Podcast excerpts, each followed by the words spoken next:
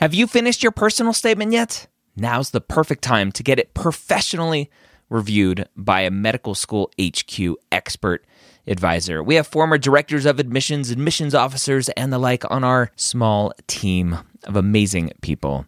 They have the inside knowledge from reading thousands and thousands and thousands, tens, if not 100,000 personal statements, going through the process and setting up the process for their whole committee. They know exactly what medical schools look for and the common red flags that can get your entire application thrown out.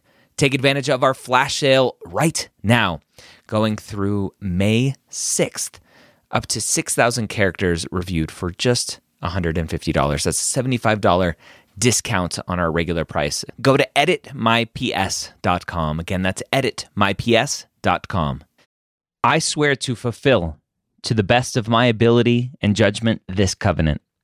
I will respect the hard won scientific gains of those physicians in whose steps I walk, and gladly share such knowledge as is mine with those who are to follow. I will apply for the benefit of the sick all measures that are required, avoiding those twin traps of overtreatment and therapeutic nihilism. I will remember that there is art to medicine as well as science, and that warmth, sympathy, and understanding may outweigh the surgeon's knife or the chemist's drug. I will not be ashamed to say, I know not, nor will I fail to call in my colleagues when the skills of another are needed for a patient's recovery. I will respect the privacy of my patients, for their problems are not disclosed to me that the world may know. Most especially must I tread with care in matters of life and death. If it is given me to save a life, all thanks. But it may also be within my power to take a life. This awesome responsibility must be faced with great humbleness and awareness of my own frailty. Above all, I must not play at God. I will remember that I do not treat a fever chart, a cancerous growth, but a sick human being whose illness may affect the person's family and economic stability. My responsibility includes these related problems if I am to care adequately for the sick. I will prevent disease whenever I can, for prevention is preferable to cure. I will remember that I remain a member of society with special obligations to all my fellow human beings, those sound of mind and body, as well as the infirm. If I do not violate this oath, may I enjoy life and art, respected while I live and remembered with affection thereafter. May I always act so as to preserve the finest traditions of my calling, and may I long experience the joy of healing those who seek my help. That's the modern version of the Hippocratic Oath that I read every 50 episodes here on the Pre Med Years podcast. The Pre Med Year, session number 450.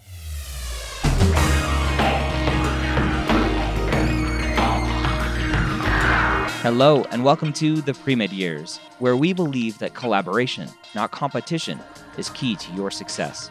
I'm your host, Dr. Ryan Gray, and in this podcast, we share with you stories, encouragement, and information that you need to know to help guide you on your path to becoming a physician.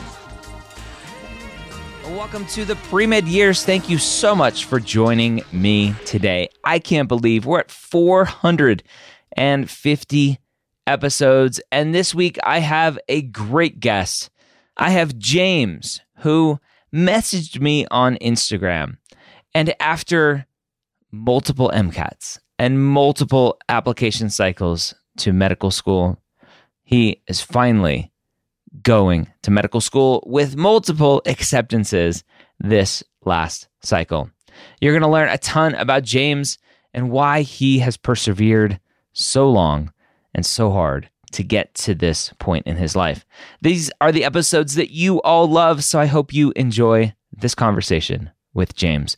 Before we jump in, I want to talk about the MCAT minute because as James mentions, you got to take the MCAT. He took the MCAT many, many times. You can only take it seven times. But one of the questions is, like, what score do I need? What score did James need? And, and that answer is different for everyone. Unfortunately, I was talking to a student the other day who had a 513 and was wanting to retake her MCAT. and all of us we we were doing an Ask the Dean live, which was which is a, a, perk for our Mappd members. We're doing we're doing Ask the Dean, and the student's like, I got a five thirteen, I want to retake it, and all four of us, all the advisors on on Mappd, we're like, no, don't retake a five thirteen. There's diminishing return on investment with that 515 or 513 rather. So can you get in with a 505? You can. Can you get in with a 500? You can. I've seen students get in with 496s. If you go and look at the AAMC chart, students get in with lower scores. Now, it's not it's not probable, but it happens. And the have to, you have to remember the MCAT is just one part of your application. You need to make sure that you have as high of a score as possible for you. You will never feel ready to take the MCAT, but at some point you have to pull the trigger and trust that the prep that you are doing, hopefully with Blueprint MCAT, is getting you where you need to go. So that's the MCAT Minute brought to you by Blueprint MCAT. Go check them out at blueprintmcat.com. Let's go ahead and say hello to James. James, welcome to the pre-med year. Thanks for joining me. Hey, hey, how are you doing? I am good. I'm excited to have you because we're getting I've been getting a lot of feedback. Students are antsy. They want to hear some more success stories of people who have gotten into medical school. Now, y- your story is going to be a little bit boring because it was straightforward, right? I want to be a doctor. I'm going to go through me- go through undergrad, get into medical school, piece of cake, right? That's that's easy. End of story. I'm sure from my, my pocket and my time that would that would have been great, but that was not the case at all. not the case at all. Let Let's start with when did you realize you wanted to be a doctor? And that's kind of hard. So it was it was somewhere between. Um, I took a tip, trip to Nigeria around kindergarten. Um, so I think looking back in retrospect, that was the first time that I really realized um, that I want to become a physician. And how that happened was rather interesting. Um, so I went back home in the area. I'm, I'm Nigerian. Um, and so I went back to my parents' home country of Nigeria, um, and I was in the village. And so the village is something similar to like the um, underserved or the inner city areas here um, within the states. Um, and so I noticed like when I was in the village, it was large gaps between um, like clinics, and where if individuals will have to go get care, they'll have to like drive into the city an hour and two hours away. Yeah. when I was younger, I didn't really notice anything. but when I got back to the states, and like I said, so looking at those inner city areas or the hood, if you will, you would see that here as well in the US. I was like, wow, like that's that's not right. Like something like stirred in me. I was like, hey man, I if I can be a change agent to that, that'd be cool. Mm. Um, so that's when I, I, believe it first started. And then like kind of fast forwarding to middle school, um, I was really good at sciences. Um, and I remember particularly one time I did really well um, on an exam, and my teacher was like, okay, like go do a reteach of class. And for me, it, it it just happened naturally. Everything made sense. I enjoyed it. I'm like, hmm, I really love science, and I have like a heart for um, wanting to help with healthcare disparities, maybe you know being a physician is right up my alley. Nice. Now, as a black man, I hear from a lot of underrepresented students who come to medicine at a much later time in their life because they grew up not seeing people who look like them, who talk like them, who came from the same inner cities as them, being in those positions, being a physician, being whatever it is that that that that person is chasing after. Obviously, in, in our case, we're we're talking about mm-hmm. medicine and going to medical sure. school. Did you ever have thoughts of like, well, my doctor's not black, or I don't see many black doctors, and so I don't know if that's really a thing for me? Because that's that's a that's a fear or um, this self doubt that a lot of people have. Did you deal with that at all? You hit the nail on the head. So for for a long time, I knew I wanted to be a physician. I talked about kindergarten, middle school, um, but I had no uh, direct model. Um, nobody in my family is a physician. Um, none of my uncles, none of my aunts. Um, I don't believe I saw my first um, African American physician until I got into college. Yeah. And so by that time, it's not too late, but um, it it definitely would have behooved me if I had like a mentor, somebody to guide me along, you know, my pre med journey. And so I didn't have anybody within my um, immediate family or my immediate community that I can look at like, okay, I see this person doing a position. Let me go talk to them. Like, what path should I take? So that definitely had a large impact on my projectile and even getting into medicine at this stage um, within my life. Yeah. As you were going through this process, you you get into undergrad and and you're on on your journey. How did you figure out the things that you needed to do to to get into medical school without that mentorship there? Um, honestly, it was trial and error. it was really trial and error. Even um, looking at my my major, um, I, I, know talking to my dad. My dad was essentially my my college advisor. Um, like I had one in high school, but that wasn't the best. Even my institutional advisor at the time for pre med wasn't the best. Um, and so my dad was uh, like when I, I majored in biology originally at my first institution, um, and I just did that just because it was science. I like biology, but um, in retrospect, I probably would have done something else because I still would have had to take the pre medical um, prerequisites, and I could have majored in something that you know I, I liked a lot more, loved a lot more, if you will, from yeah. a major perspective. What did you major in? Uh, I majored in biology originally. Okay. Um, so I, I, originally went to a University of Houston for undergrad, my okay. first institution, and I majored in biology and minored in health education. But okay. when I transferred to Texas Southern University, a historically black college and university, literally down the street, um, I was in a scholarship program called HLSAM, Louis Stokes Alliance for Minority Participation, the same exact scholarship at Texas Southern, but uh, they didn't allow biology majors because they wanted like PhDs or hardcore science. So I had to switch to a major that I actually was not strong at, which was chemistry. Interesting. And so I, I switched to chemistry just to um, keep my scholarship, and then I minored in biology and health education. I double minored. Okay, so let's let's talk about the the path for you because it, it, it, when I was reading your your story a little bit, I kind of felt like LeBron James. Not one, not two, not right. three. All right, talking about how many championships he's going to win with the Heat and, and his buddies down there. Uh-huh. How many times did you apply to medical school? You know, it's funny. I almost lost count. That's how. Like, I'm. I'm not even kidding. I believe it was four times, if I'm not mistaken. I applied to medical school four times. Yeah. Um, and the very first time, um, speaking back to earlier, so I went to University of Houston for three years. I split my time between University of Houston and Texas Southern. So my undergraduate alma mater at Texas Southern, I spent three years there. So a total of six years for undergrad um, at two institutions, um, switching majors. Um, and the very first time I took the MCAT was in 2015, the new MCAT. Um, and so I took that in 2015. Um, and then um, every time, oh, you asked me about how many times. So I applied four times. I'm sorry. Um, and that that the very first time was in 2015. Um, and I applied almost like every year after that, taking like some gaps in between up until um, this current cycle. Why didn't you give up? That is a great question. Why did I not give up? Um, I believe I didn't give up because I knew my why. Um, it's, it's, it's really funny on this other side, talking to my friends who are lawyers, talking to my friends who are attendings now, and they honestly was like, man, I would have gave up. Like, I don't see how you continued along this path because um, I started undergrad in 2019 or 2009. I'm sorry. Mm-hmm. Um, and so like looking at a traditional projectile um, from 2009 to 2013, you know, I should have graduated, should have matriculated into medical school, and we're looking at two, 2021 now. um, so all that time up until now, my my dream has been linear, didn't deviate. Um, and I believe why I didn't give up because I knew why I wanted to come into medicine. Um, and why I wanted to come into medicine really, it sounds very cliche, you know, or you know, run of the mill, but I really have a heart of service. Um, speaking back to like knowing what my community looks like and the disparities within my community and knowing the impact as a black man, what I can make within our community. Um, looking at the AAMC, they put out a report, I believe, um, was a couple years ago, looking at from 1974 up into 2014 and showing the dirt, the disparities of African American men in medicine. Yeah. Um, and knowing that, hey, I am that person, I can be the change I want to see. Um, that's what kept me going. Like my background that I haven't really talked about outside of medicine is a teacher. Um, I've just completed my third year of teaching. And so each and every day I'm seeing um, models or I'm seeing different um, individuals that want to do either what I want to do or even if it's outside of medicine, but I, I'm a direct impact and change within doing that. And that's, uh, I marry that to medicine as well. Each and every time that I'll be going into my patient's room, they're seeing a direct model that is um, changing the narrative. Because um, if you look at the media, you look at an African American man, what are they? An athlete, you know, a rapper, or they're in jail. those, those are the things that are highlighted within media. Um, and I wanted to change that narrative. And I knew day by day whether each MCAT retake, each exam I went into, each institution I went to, each degree I got, it's like my linear goal is to impact and change medicine um, for my people and for everyone at large, um, but particularly um, people that look like me. I, I get harassed online by by people who tell me that I shouldn't be telling people that if they want this, they can do it. That any anyone can get into medical school. That people shouldn't have Plan Bs.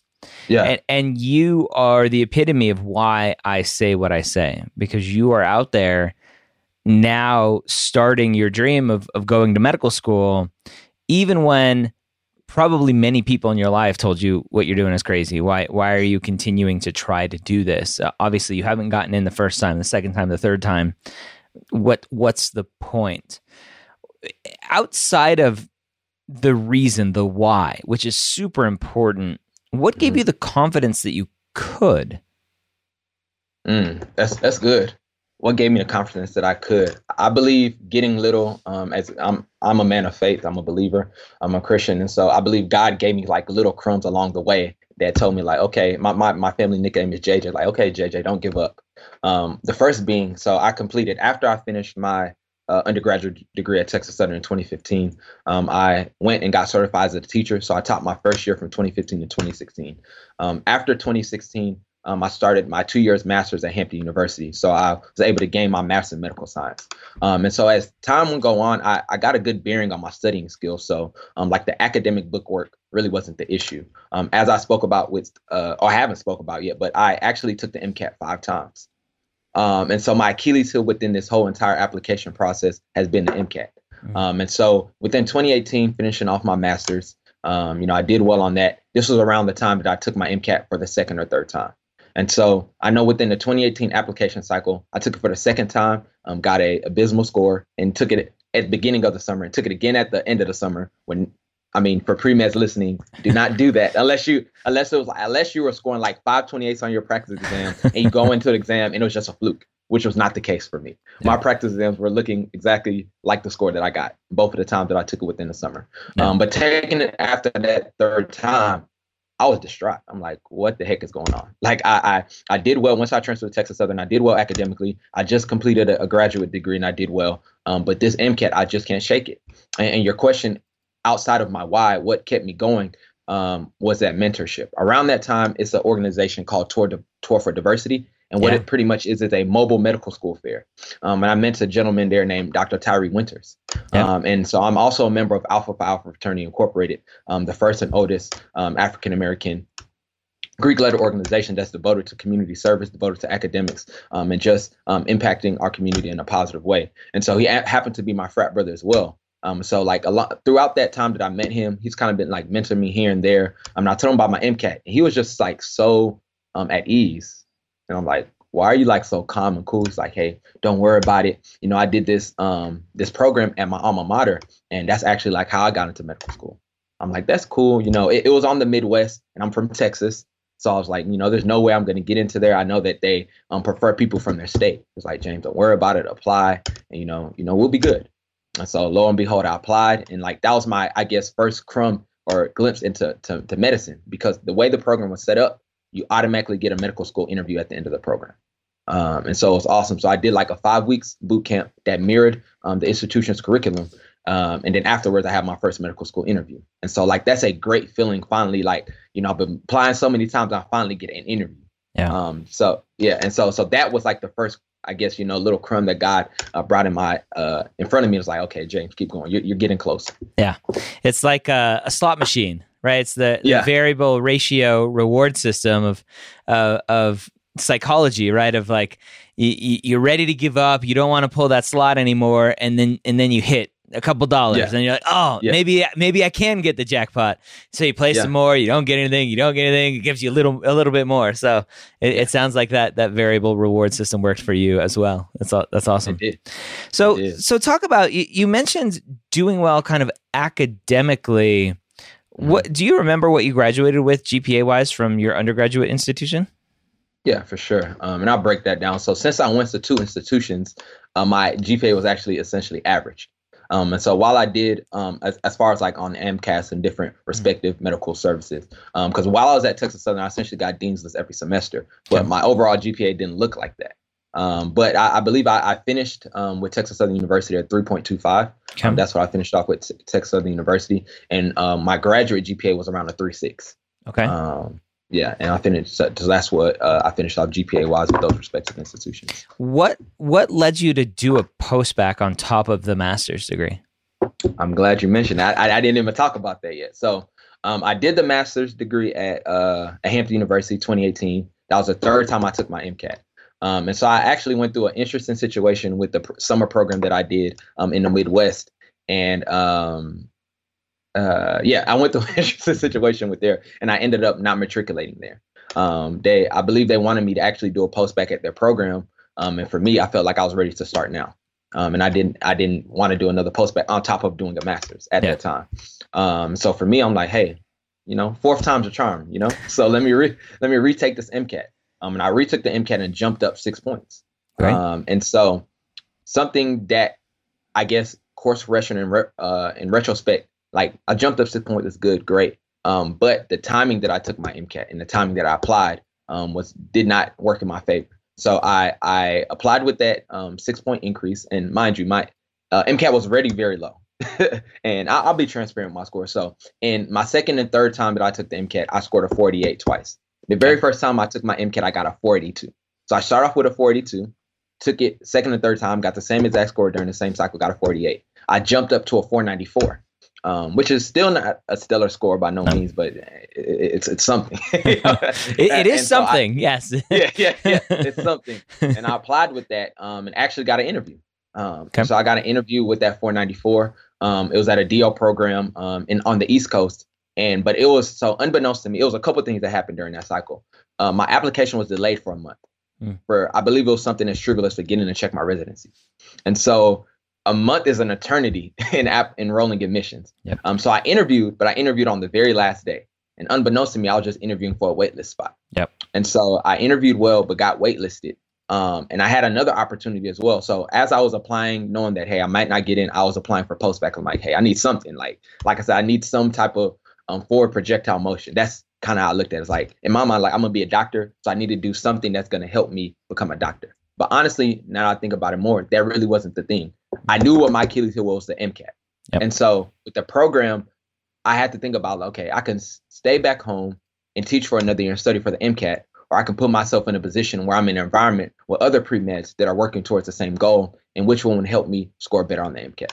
And for me, I, I felt that it would be doing the post-bac. And another thing tied with the post-bac was that I was conditionally accepted to that institution. Um, so that was the two things that led me to doing the post-bac. Like, hey, I'm already conditionally accepted. I know what target score I have to get to acquire. So it's like it's easier because even I, I, I watch your podcast all the time. You'll have students that have 90th percentile scores, will have multiple interviews, but not an acceptance. Yeah. And so I already have outlined three aspects that I have to satisfy to where I will matriculate. And like for me, it was a, a 3.0 GPA, which I was able to exceed, um, a 501 MCAT, which is the 50th percentile. I'm not sure if that's still now, but I know last year Yeah. that was 50th percentile. And then they had a pre-matriculation program, which was like another boot camp before my intended M1 year. It was pass fail, so 70 percentile, and I exceeded that. Yeah. Um, but going going back to this good old MCAT. the Uh, MCAT. Yeah. Uh, Talk about it. and so, okay, yeah, for sure. And so this was my fifth time. I said my first score was a 482. My second score, third score was a 48. My fourth score was a 494. Um, and then my fifth score. And so um, I like to even talk about what went went on around that time too. Um, and so my intended time to take my fifth MCAT was around May. Um, and so with this uh, respective postbac program that I did, the, the way the program was set up was I'll do my uh, postbac coursework for about a year. So ended April. I have a, uh, about a month of dedicated MCAT studying time, um, and then I would uh, take the MCAT. Um, but around May of 2020, I'm sure a lot of us know What happened? What happened? I don't know. what, what happened? You know, we, you know, something we're still in. We're in a better state, quote unquote. But that was essentially like the height of the pandemic. Yeah. Um, and so like leading up to my MCAT, I saw the test days getting canceled, and I I knew my test day was going to get canceled, but it's like nothing I can do about it. Yep. Um, so so my May date got canceled. Um, I ended up I was put in a position where I was studying for an exam I didn't even know if I would be able to take. That was contingent upon me getting into medical school. Yeah. Um, and so it was a very like tumultuous time for me, especially with the way that COVID impacted the the scheduling. So I was put in a position to where I was doing my post-bac coursework, studying for my MCAT, and doing medical school curriculum all concurrently, um, which was not originally how the program was set up. Um, even to the extent of two days before I took a medical level histology exam. Um, and so, and so in shorter in summary, I was three points away from that 501 and got a 498. Um, But you, yeah, you went from a four 82. 482 to a 488 to a 494 Mhm. to a 498. What do you attribute that continuous improvement to? Mm. That's a good question. Um, I think me just trying to switch it up. Um, I believe the adage is, you know, you do the same thing over and over again and expect to get different results. It's insanity. Yeah. Um, and so, like each and every time I study for the MCAT, I tried something different, tried something new. Um, if I used Princeton last time, I'm gonna do Kaplan. If I use Blueprint, I'm gonna use um, Khan Academy. Yeah. You know, I, or you know, or if I didn't focus enough on the double AMC materials, I implemented that earlier on into my uh, study schedule. If I didn't have a study schedule before, I actually created a study schedule. Um, if I didn't study with a, a, a, study partner, I made sure I studied with a study partner. If I studied with too many, I made sure that I, you know, decreased that. And so yeah. each and every time I took the MCAT, I varied how I studied. Um, and I assessed how I studied too, like what did help me. Like if I, um, you know, saw my CAR score wasn't where I wanted it to be, I'm like, okay, what could I have done better that I didn't do? Um, and then ask other people that I knew were successful on the CAR section and I'm just using as an example. Like, what did you do? What helped you um, perform successfully on the CARS? And then I'll implement that to the best of my ability. So I believe like changing up how I studied um, was definitely very helpful. And for the last time I took the MCAT, what I alluded to earlier, putting myself in a space with other people that had that um, linear or singular goal, I believe it, it really helped me. It's like iron sharpened iron. Yeah. So m- many students in your situation will, I've seen historically do worse on the MCAT because there's so much pressure on you to do well this quote unquote last time uh, because you're sitting there with everything lined up, right? Get the 3.0, you're good there. Uh, get the minimum MCAT score, you're good there. Do do X, Y, Z, and you're good. Mm-hmm. And for you, it seemed like every time it was the MCAT that seemed to be the biggest barrier. And and students in that situation will continually get to the situation where they'll go in for the MCAT, but they put so much pressure on themselves that they fail because of that pressure them putting they're they're putting on themselves. Mm. How did you deal with that pressure? Mm, that's a great question, and that's very true. Like I recently like acquired a mentor or a mentee rather that's going through that same situation. Um, like he's taking the same. I, the last time I took the MCAT, I did Princeton Review, and this is not like marketing for them or anything like that. I'm just telling my story. It is a great um, program, but I'm not marketing for them or anything like that. Um, and I know you even have a great program as well, correct? I don't have MCAT, MCAT stuff. I don't. I hate. Okay. I hate okay. the MCAT. okay, for sure. cool. All right, for sure. But yeah, so I, I did Princeton Review last time, and then my mentee is taking um, the Princeton Review as well. And so I know Princeton Review starts you off with a baseline MCAT that you take. Yep. And so I asked him, like, okay, like, what was you know your baseline score the first one you took?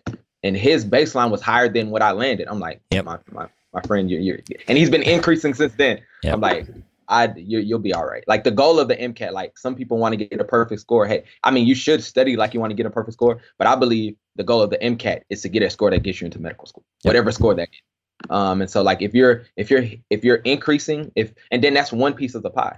Um, you know, I, am I'm, I'm sitting here in front of you today, you know, interviewing uh, with a less than average MCAT score, um, and I, am in a good position. I'm in a great position. Yeah. Um, yeah, well, I'm sorry, but going back to your question, I'm sorry. So, so can you repeat the question again? I, I, have no idea what my question is. Um, I, I, want to, I want to go back to students are listening to this, going, mm-hmm. okay, you needed a 3.0, you got that. You needed a 501, you didn't get that.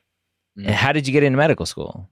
Oh, okay, for sure, for sure, yeah, yeah. And and then the other metric was the the um the boot camp as well, or the pre matriculation yeah. program, and I and I exceeded that. Um, so how I got into medical school um, and first, I want to talk about because I want to harp on I was really at my lowest moment this last year. Yeah. Um, and I think that's important because I don't want to gloss over um, like any of my shortcomings or gloss over like any of the times um, where like I, I, dealt with like just really being at a low low moment. Um, imagine taking the MCAT five times. Mm. Uh, imagine doing a master's. Imagine doing a post bac. Uh, imagine taking well, I took longer than three gap years, but spending three years teaching on top of all of that too. And so I'm far remo- so far removed from when I started on my journey in 2009. Um, and so like this last blow, I was just like, man, it, I feel, feel like it really took everything out of me.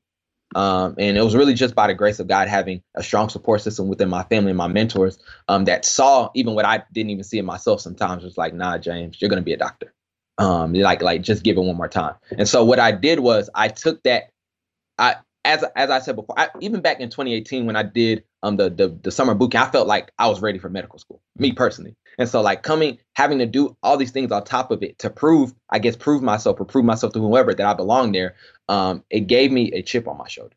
Um, like I don't know if I have any sports fans that are listening, but like Kobe Bryant, God rest his soul, talks about Mamba mentality, mm. um, and that's what I took upon. I I I pretty much, and I listened to another person named Eric Thomas. He talks about going 120. That means like going over above 100 percent. And so I flipped the switch and went 120.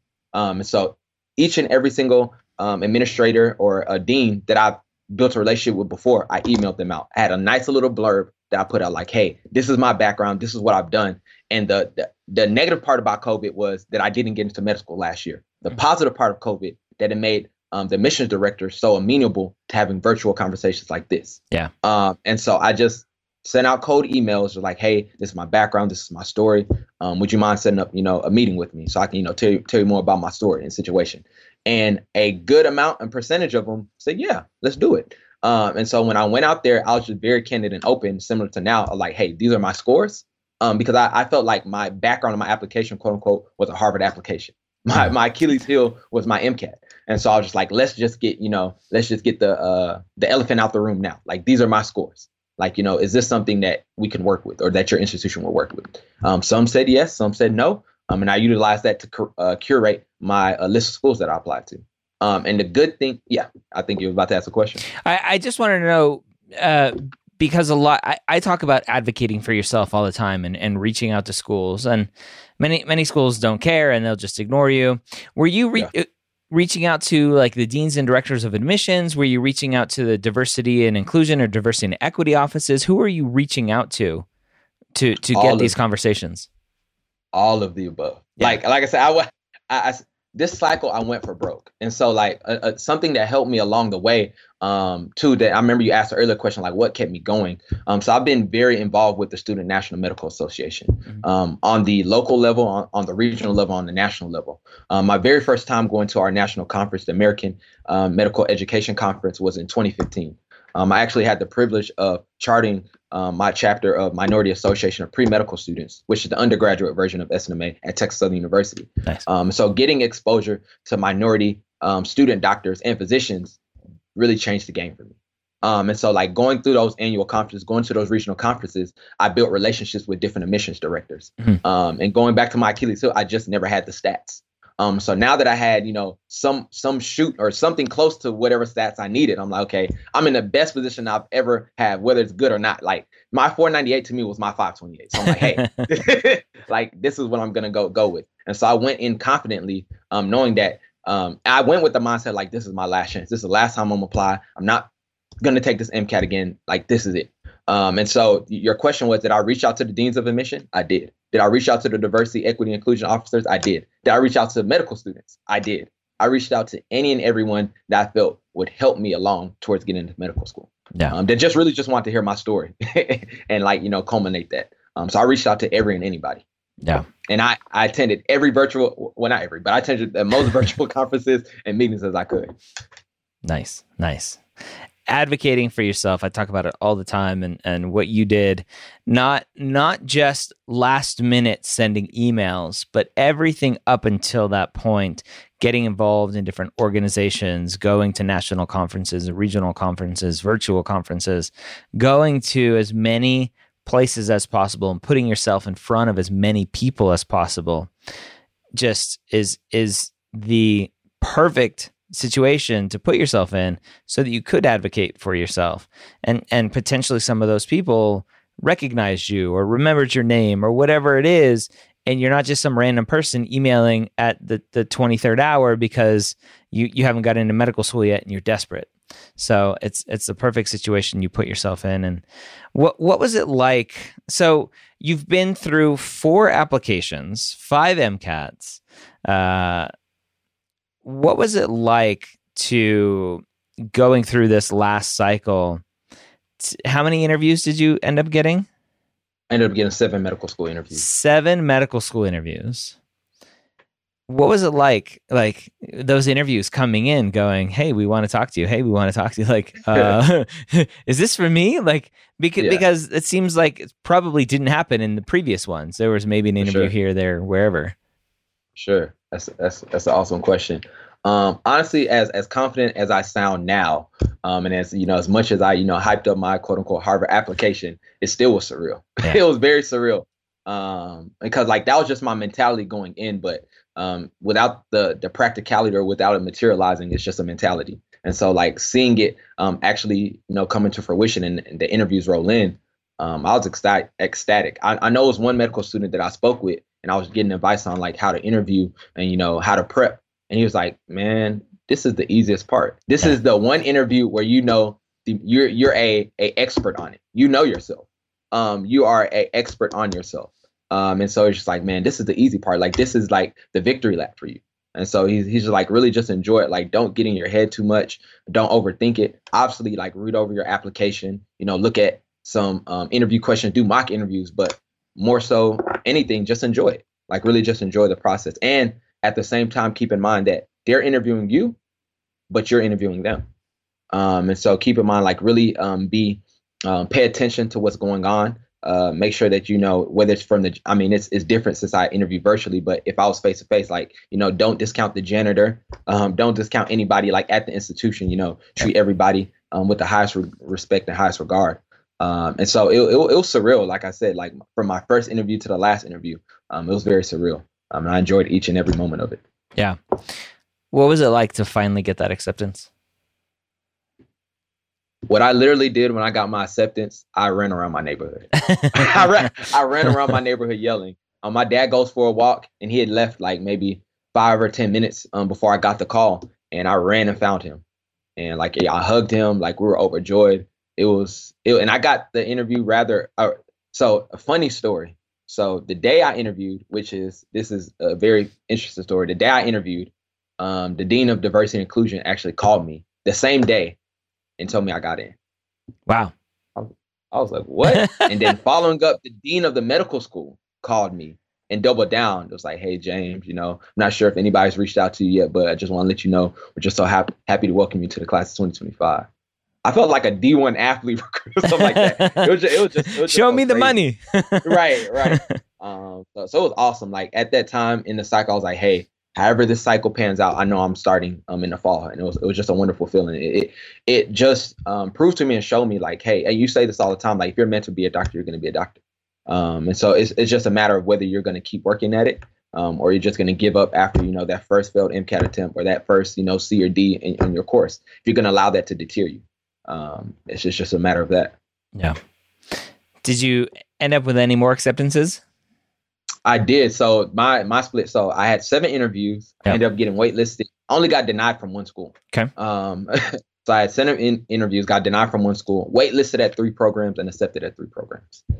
Accepted to three programs, four application cycles, rejection after rejection after rejection, and finally, finally, three acceptances. I when it rains, it pours. You're like, yeah, I only need one. Like, where are you? Where were you yeah. when I needed you three years ago? Um, what like at, at this point you're you're in you you know where you're going you're you're gonna be a medical student you're gonna be a doctor. All of the time money effort put in over the years it has finally paid off so that you can start your your medical school journey now coming up uh, here soon. What like what goes through your mind when you wake up in the morning? Uh, I'm like excited. Like it's, I'm literally, I literally moved to uh, where I'm going next month, and my program starts up on the 12th, and I'm kind of like antsy, honestly. I'm like, hey, I'm like ready to get started. I'm in a, in a good way. Um, so I'm like, I'm really to, ready to get started on this next part of my journey. Um, all the other stuff we talked about was the part of my journey just trying to get in. Um, and now I'm finally in. Um, I know I, I have four years of medical school ahead of me and anywhere from like three years to eight years of residency training. But I mean, I take it one day at a time. Like I don't think about that too much. Yeah. Um, and I'm I'm excited. I think for me, it's just really getting my mind right. Uh, um, like to start. Um, and I know like another I talked about the MCAT being my Achilles heel. Like from self assessment, what I realized um, starting off in undergrad, I was very involved in high school, and I was in college too but I it looked different at different stages. Mm. Early on, um, I, I was pretty much like the president on the e-board for every organization. I was essentially like Mr. You know, university of the respective institution. Um, and I realized like, hey, that didn't work out well with my academics. Mm-hmm. that wasn't a good good pairing. And so I realized I was a jack of all trades and master of none. So when I transferred to Texas Southern, I was like, hey, I have to keep the main focus the main focus. My number one job is to be a student. Um, and once I get that, um, you know, once I get that down, like, you know, I can add something else on. You know, it's better to do two or three things really well than to do like a billion things, um, you know, subpar. And so I like I realized that and I was able to mature into that and um just better manage my time. And so I when I say my mentality, I want to translate that into medical school and, and to ensure like uh, while I have well I'm gifted with so much, well I have a lot of talents, well I have a lot of interest, not to get bogged down or overburdened by that um and allow that to be the detriment of my academics as I did um earlier on in my career. Uh, you mentioned several times now the MCAT is your Achilles heel, and I have the the 2020 facts table from the AAMC pulled up, and uh, the categorization they have is Black or African American students on average score 498.3, white students 507.7. Right, nine point difference there, roughly, if mm. I, I know my math or some, yeah. some something like that. Um, yeah.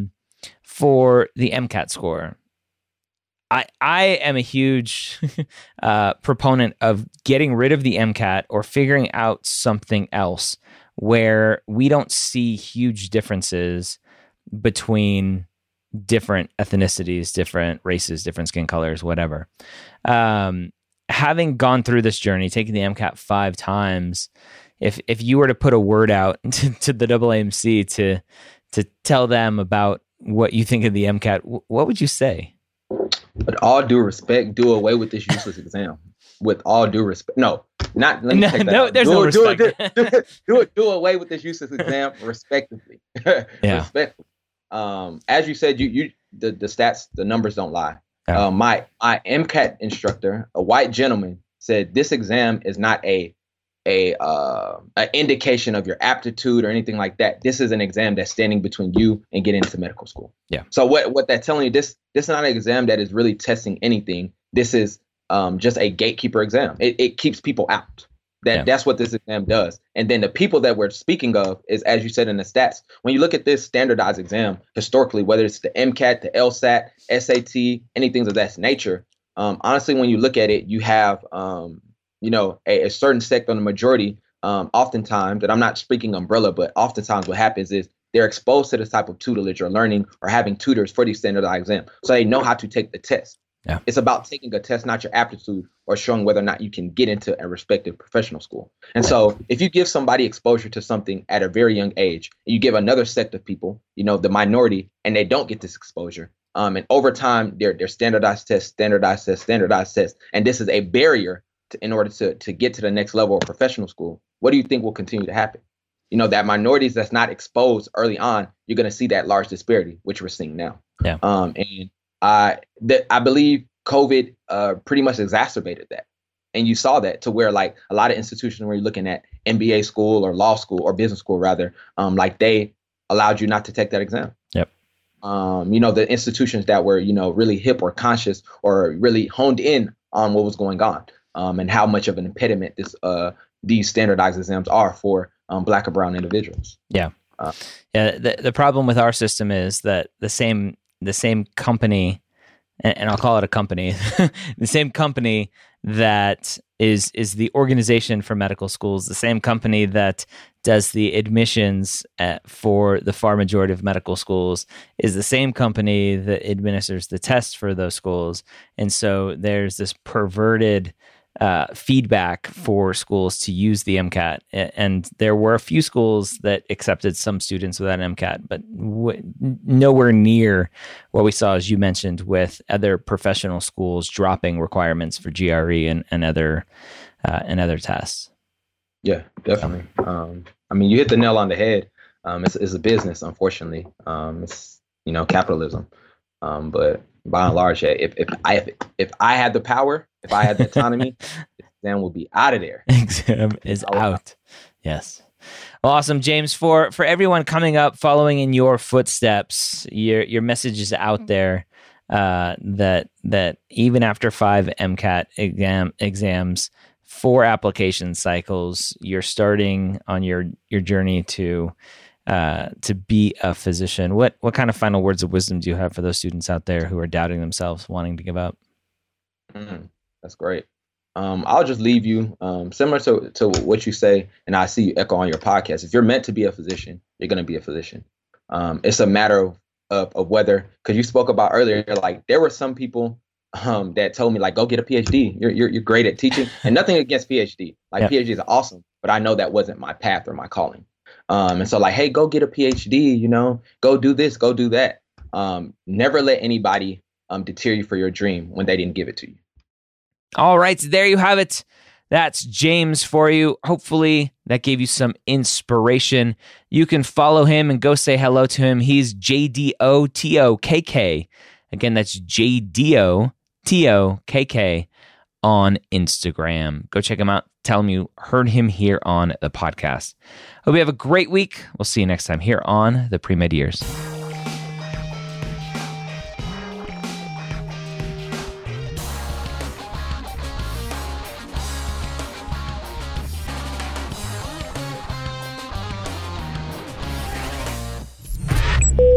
This is MedEd Media.